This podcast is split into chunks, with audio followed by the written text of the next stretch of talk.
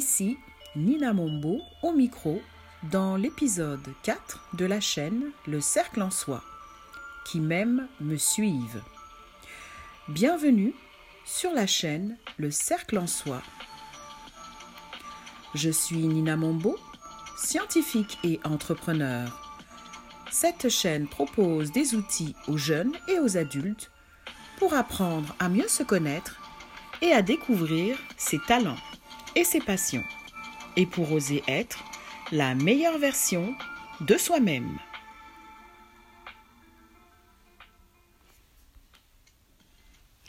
Dans cet épisode, je voudrais te parler des relations avec notre entourage, qu'il s'agisse de relations familiales, amicales ou amoureuses. Vaste sujet, me diras-tu. On pourrait en parler pendant des heures. Oui, c'est vrai. Mais j'ai jugé qu'il était important d'en parler parce que, quelque part, la qualité des relations que l'on a avec les autres est un indicateur du type de relation que l'on entretient avec soi-même.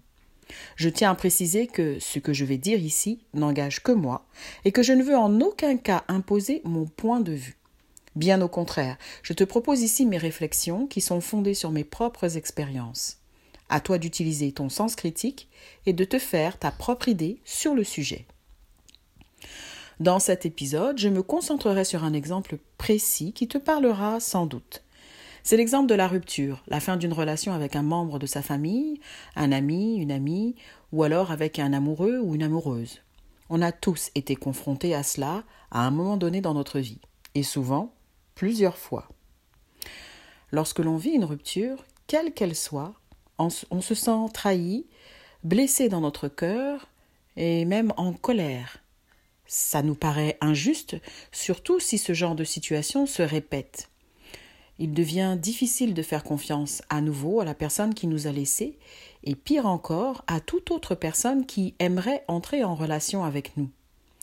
Se met alors en place inconsciemment un mécanisme de défense qui fait en sorte que tu aborderas tes prochaines relations en gardant gravé en toi la blessure de trahison, d'injustice ou de rejet qui va dicter tes décisions, tes comportements, tes réactions futures, parfois sans même que tu t'en rendes compte.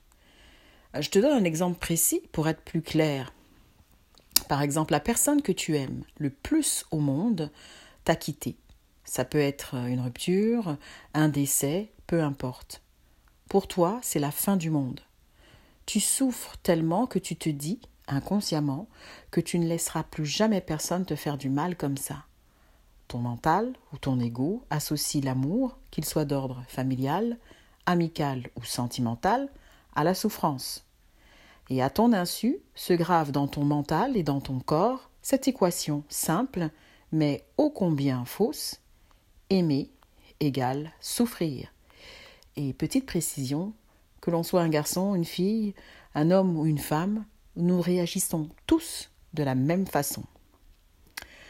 Ce conditionnement négatif va se traduire par le fait de refuser de vivre une amitié ou une relation amoureuse ou de ne jamais vraiment être complètement soi-même dans une relation. C'est-à-dire que l'on garde un jardin secret auquel personne ne peut avoir accès. Cette attitude vient du fait que l'on pense que notre bonheur dépend d'une personne extérieure à soi, ce qui, à mon sens, est complètement faux. Et j'en reviens à ce que je disais au début. Il est important de prendre conscience du type de relation que tu as avec toi-même. Est-ce que tu te respectes? Est-ce que tu te trahis en ne respectant pas tes convictions et en ne suivant pas tes passions? Est-ce que tu t'aimes réellement? Là est la question. Si tu rencontrais ton jumeau ou ta jumelle, en tomberais-tu amoureux ou amoureuse? Cela demande de bien se connaître, ses forces comme ses faiblesses, et de les accepter.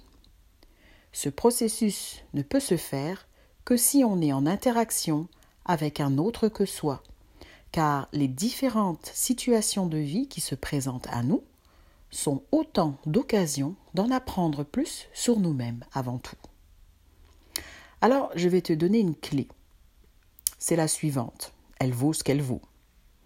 Si tu vis en paix et en harmonie avec toi-même, tu n'as nul besoin de quelqu'un pour venir combler un vide en toi, puisque tu es déjà plein ou pleine de l'amour que tu as en toi pour toi.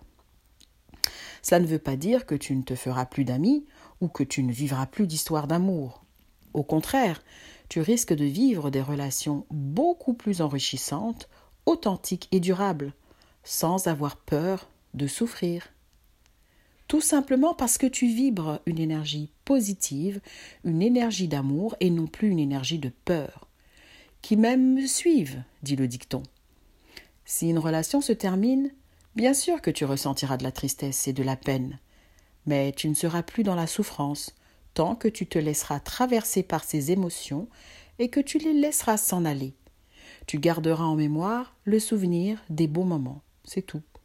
La vie est faite de rencontres, de départs et de surprises.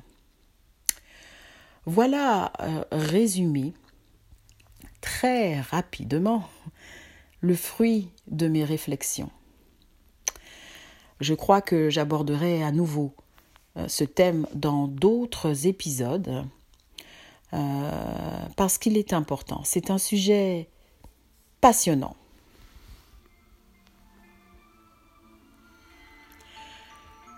Que ces mots puissent se déposer en toi en douceur et en toute simplicité, et qu'ils atteignent ton cœur et ton âme.